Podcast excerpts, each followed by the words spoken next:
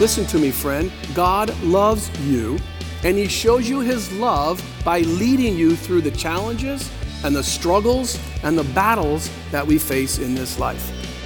When you surrender your life to Jesus Christ today and you come to the cross for forgiveness, just like millions upon millions of other people have done before, you will find what you're looking for.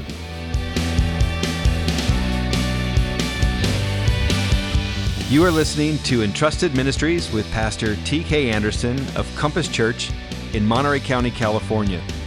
In today's program, Pastor Anderson will be speaking out of Joshua 3:16. Now before we get into the message, a quick reminder that in May of 2024, you're invited to join us on our trip to the Holy Land.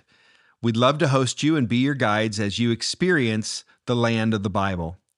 All the information is available for you at entrusted.tv. You'll also find information on how to get his new book, God 316 10 Ways God Shows Us His Love. So, with that, let's jump into today's message with Pastor T.K. Anderson. To deepen our understanding collectively and our relationship with God, I'll be starting a new series this morning, and we're calling it Discovering God 10 Ways God Shows His Love for You. Now, in preparing for this uh, series, I realized something fascinating. And here it is. Embedded within the pages of the Bible, there are actually hidden gems about God's love that are offered in plain sight for everyone to see. In fact, let me give you an example. How many of you are familiar with John 3:16? Let me see your hand. Everybody's pretty much familiar with that one. Did you know there are at least 9 more 3:16 verses just like it?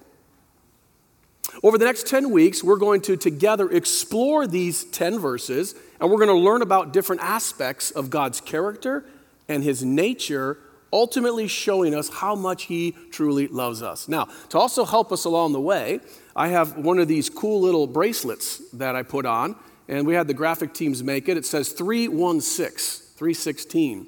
And so we're going to have one of those for everybody. So when you exit the auditorium today, we'll have the ushers and greeters out there with the bands, and go ahead and get one of those and put those on for the next 10 weeks.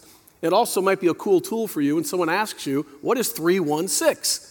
And you can tell them, Come on to church. Our pastor's doing a, a series of messages on the 10 ways God shows he loves us through the 316 verses of the Bible. And someone goes, Wow, I had no idea. And you say, Well, neither did I. But it's going to be fun. So today we're going to focus on the first one, which is the God who leads us. And it's important for us to consider this question because it's important to know who or what is currently leading your life. So, in fact, let me just stop and ask you that question. Who or what is currently leading your life? Is God leading your life? Are you leading your own life? Is someone else leading your life? Is it uh, some sort of a substance or an addiction or some other situation that's leading your life? You see, we want to recognize that if God's leading our life, it's the best possible life we can live. And so today I want to share with you how God shows his love by leading us in three distinct ways. And to uncover these three ways, let's explore the first 316 verse. And this is Joshua 316. Joshua 316 up on the screen and here it is.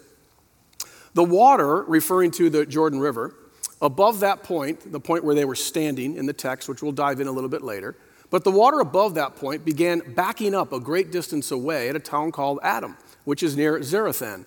And the water below that point flowed onto the Dead Sea until the riverbed was dry. And then all the people crossed over near the town of Jericho. Now, some of you may have read that verse before when you're reading through the Bible, and you're like, well, okay, that's a pretty interesting verse. But I will tell you, there's some things in here. There's three things we learn about God about how he leads us as his people. And the first thing we learn about God's leadership is that God prevents things from overwhelming you. So go ahead and fill that out in your notes. God prevents things from overwhelming you.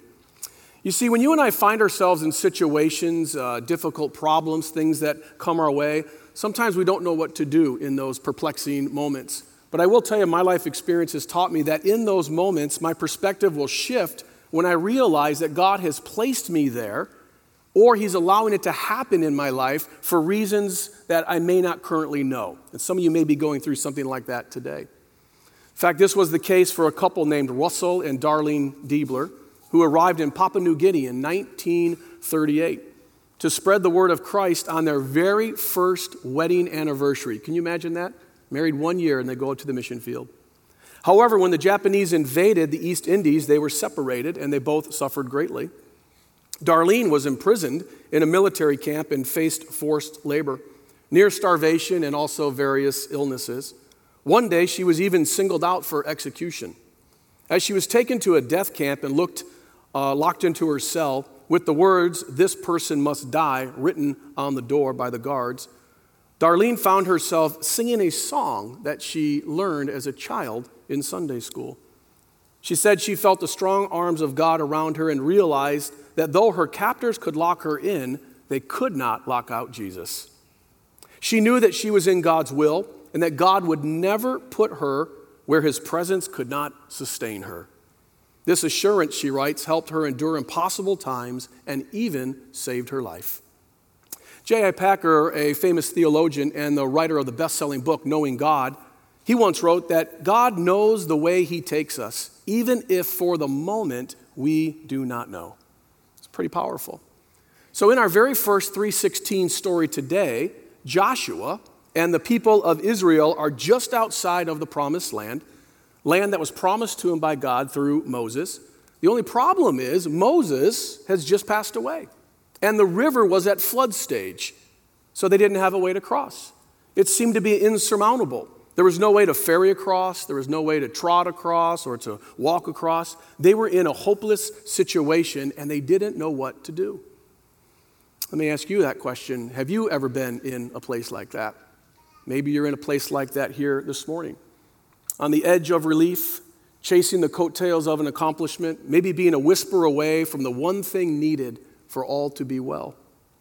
Well, the people of God were in that exact spot until God showed up and showed them his love. Here's what the Bible says The water above that point where they were standing backed up a great distance at a town called Adam, which is near Zarethan. That's the very first thing we learn. God intervened, God did something special. What's going on here? Well, the first thing we see in the story is that the people of God were waiting at this place that was actually east of the town of Jericho. If you want to look on your uh, uh globe or your map, you can see it today because Jericho's still there. And the place where the people of Israel cross is actually marked. If you've ever been to Israel, you can go to the very spot where historians believe that's where the people of Israel crossed in this very story. It's historical. And the Bible says that Joshua and the spiritual leaders were given instructions from God to step into the river with the Ark of the Covenant, and at the command of God, the Jordan River would dry up so they would be able to cross. And that's exactly what happened. The Bible tells us that the water began backing up a great distance away. Some people will ask when they read this story, well, how in the world does something like that happen? Well, technically, there's probably two different things that could happen, two solutions. One would be simply a divine miracle took place. In other words, God just breaks the national or the natural laws of the universe and he simply commanded the water to halt, and that's it. And it really wouldn't be beyond the characteristics of God to do so. I mean, ultimately, God spoke the entire universe into existence. Let there be light, and it happens. So God can do that. Two, another solution is maybe he used a natural phenomenon to just stop the water upstream.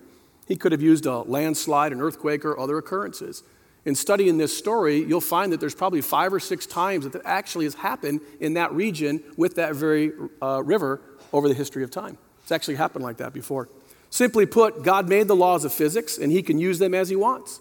So, whether God superseded the laws of physics or he used them as he wanted to, either way, the timing of the event constitutes a miracle. And today, God does the same way.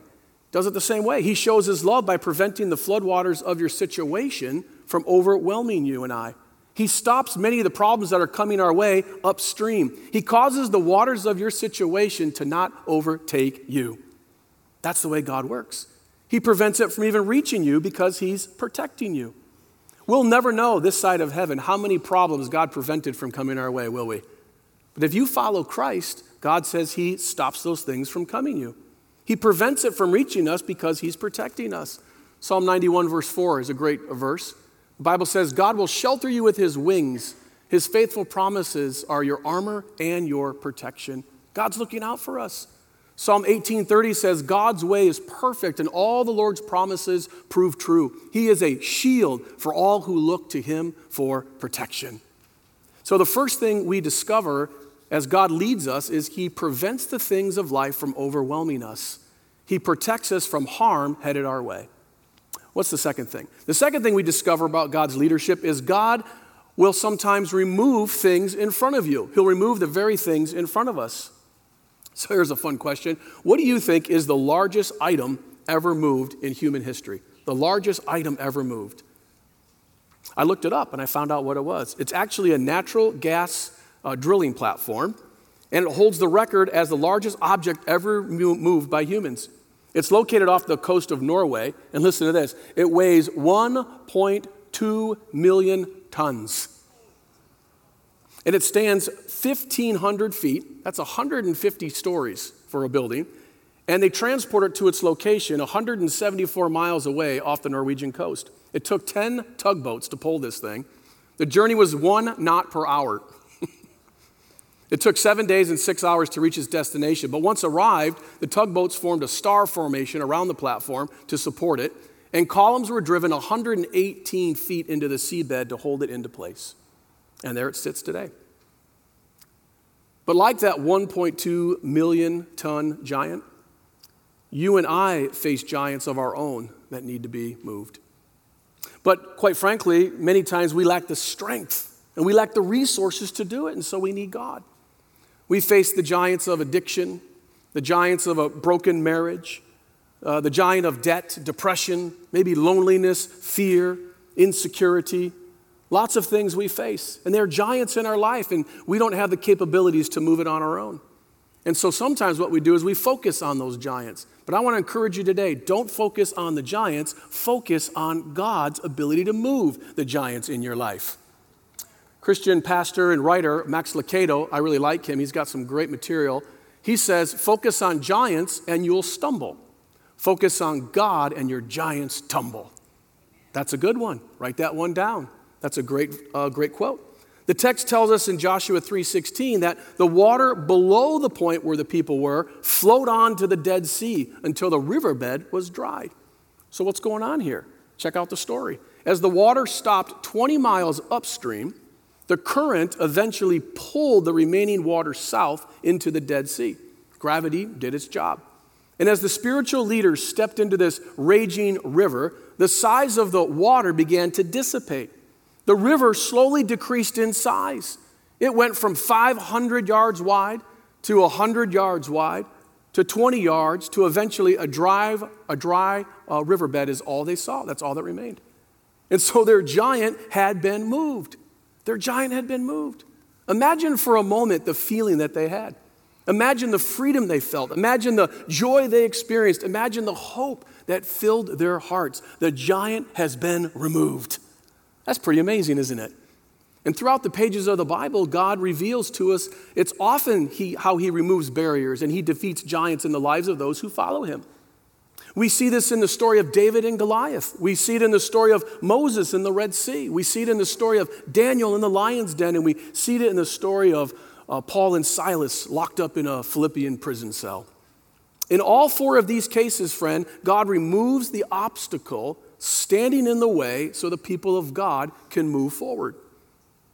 God guided David's stone and he removed Goliath. God split the Red Sea and he removed the barricade. God tamed the lion and saved Daniel. And God unshackled the bonds and removed their constraints. That's what God did. And it goes on and on and on. And the same God who did it then is the same God that can do it now in your life today. He can do it for you too. Now, here's a fun question when you study this and you look at all these examples of how God will remove the giants, He'll make a way, He'll create an opportunity. The question I always go to is why? Why does God do this? I mean, is God just showing up, showing off? You know, He just flexes His power. I'm omnipotent, I can do whatever I want. Is God trying to impress you and me? Is God trying to show the enemy He's stronger than Him? Is God just having fun? He randomly likes to do just random acts of kindness just for fun? Or is there something greater going on here? Well, if you study the scripture, you'll find out there's something deeper happening. The reason why God loves to remove the giants from our life and loves to uh, work on behalf of his people is because God cares for you. That's why. God cares for you. God's moved by his love for you. How do I know that? Well, in the Bible, Jesus was moved by hurting people, hurting people who needed help. Let me share a story with you. One day, a leper approached Jesus and he asked Jesus if he was willing to help him. The leper, in essence, said, Will you remove this giant of sickness from my life? And here's what Jesus said in Mark chapter 1, verse 41, at the very beginning of Mark's gospel. He says, Jesus was moved with compassion. He was moved. He reached out and touched him. He said, I am willing, Jesus said, be healed. He was moved with compassion for this poor man who was sick. So, in summary, what we're learning in this part is that God leads his people because he's moved with compassion for them. And when God removes barriers in your life, friend, it's rooted in his concern for your life. It's rooted in his concern for you. Don't ever think that God's not concerned about what you're going through. Don't ever think that God isn't paying attention to what's happening. He is. So, what we've learned so far today is that God leads us by preventing things from overwhelming you, and He removes things in front of you. What's the final thing we learn in the passage today? We learn this about God's leadership is that God provides the way forward for you. God provides a way forward for you. Our 316 story ends with this. Then all the people crossed over. Say that with me. Crossed over. Say it again. Crossed over. Are you ready to cross over today? Cross over your problems. Just go right through it. Why? Because God's going to create a way for you to cross over the situation. So, what are you going to do? You're going to cross over or stand where you are? Like it or not, this is the race you're in. This is your time to move forward. With the giant in front of them removed and the water upstream barred from overwhelming them, the people of God now had an opportunity to move forward, forward into all that God had in store for their life. The promised land now awaited them. Mark Batterson, who's a pastor in Washington, D.C., and a very prolific Christian author, he wrote a book called Wild Goose Chase, and I love this quote. He says, when Christianity turns into a noun, it becomes a turnoff. Christianity always intended to be a verb, and more specifically, an action verb. The title of the book of Acts says it all, doesn't it? It's not the book of ideas or theories or the book of words, it's the book of Acts. If the 21st century church said less and did more, maybe we would have the same kind of impact the first century church did. Lean to your neighbor and say, ouch, right? He nails it there, doesn't he? I think Mark is onto something here. I really do. How many times has God cleared away the obstacles in your life and you delayed or dismissed the opportunity in front of you? Just think about that for a moment where you sit today. You see, one of the ways that God shows his love to you is to provide a way forward for you. Let me encourage you with the best way I can encourage you it's time for you to cross over. For some of you here today, it's time to put the past behind you. Stop letting that haunt you, put it behind you. It's time to move into the new land that God has promised you. It's time today. You see, during one of Jesus' last teaching moments before he went to the cross, he taught his followers the importance of moving forward with opportunities provided to them by God It's called the parable of the talents. It's found in Matthew chapter 25. You can write that down in your notes and, and look at it later this week. But in this story, there are three workers, and they each receive a certain portion of money. One of the guys who receives the money, he does nothing with it, he buries it. While the other two guys, they doubled the money entrusted to them. They were efficient, they moved forward with the opportunity in front of them. The owner comes back in the story and the workers show up to present their results. Well, the two workers who doubled their dollars, here's what the owner said, the master said. He told them, Well done, well done, good and faithful servant. You've been faithful over a little, and I will now set you over much. The lazy worker, the guy who buried the talent, he essentially was fired on the spot by the owner. Batterson's comments on this are very striking. He says, Some of us live as if we expect to hear God say, Well thought, good and faithful servant. well said, good and faithful servant. God is not going to say either of those two things. There is only one praise in the story Well done, good and faithful servant. That's what God's going to tell us. So here's a couple questions for you by way of application. What door has God opened for you that you have yet to walk through? What door this year has God opened for you already and you've yet to walk through? What obstacle has been removed, but you're stubbornly standing as if it's still there?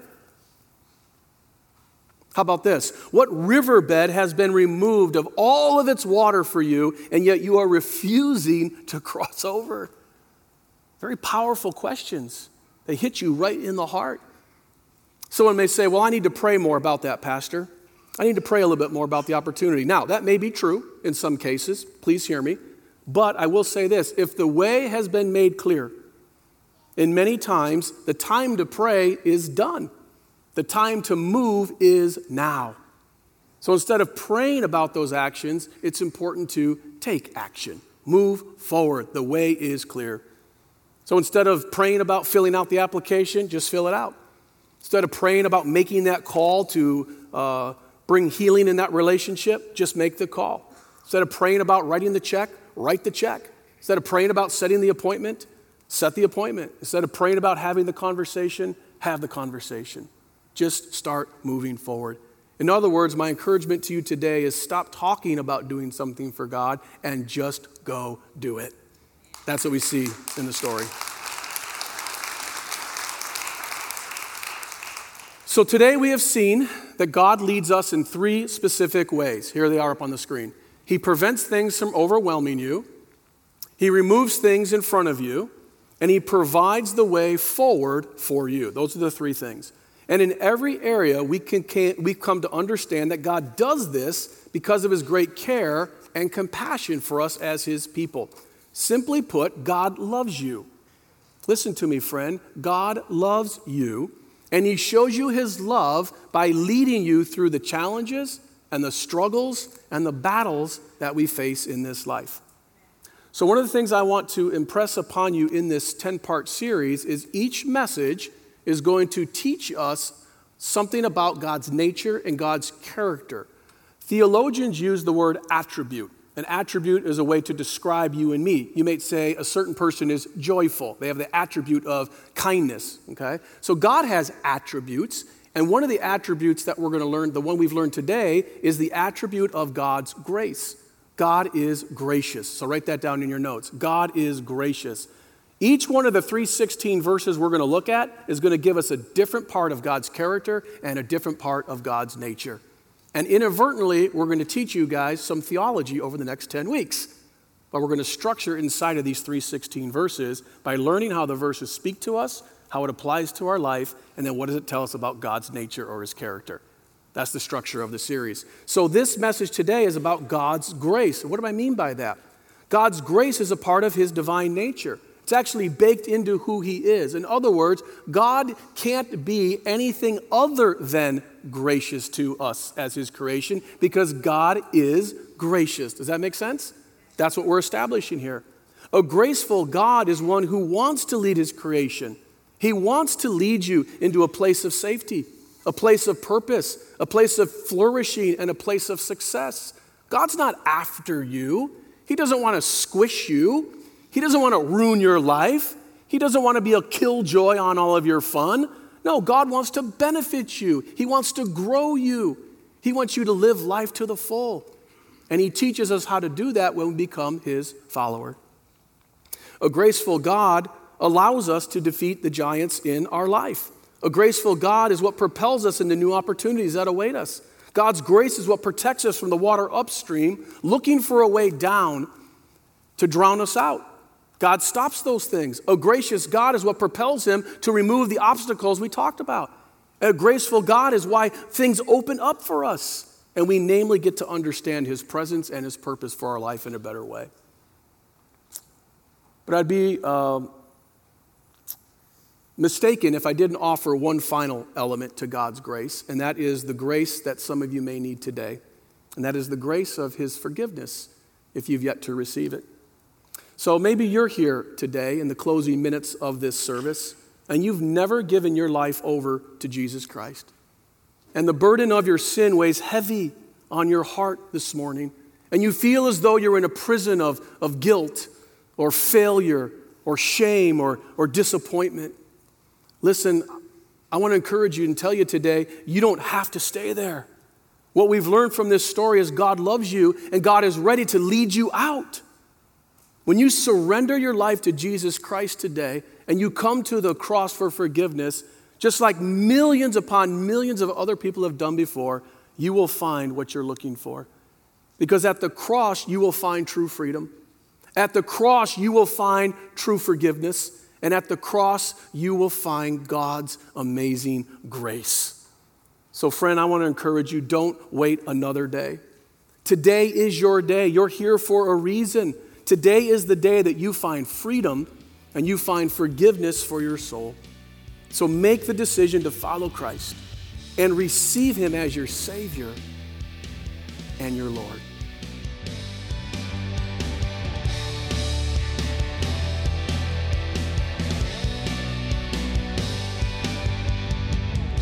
Thank you for taking the time to listen to today's message. I really hope it's giving you inspiration and has strengthened your faith. Remember, no matter the challenges that you may be facing today, God's always there with you, and He has all the resources you need to overcome them. Let me pray for us all.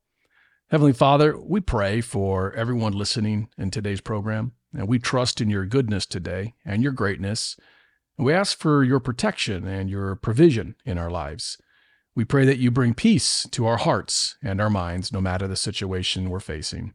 And we serve you with all of our hearts and ask for your blessings upon all that we do. In Jesus' name we pray. Amen. Well, thank you for that prayer.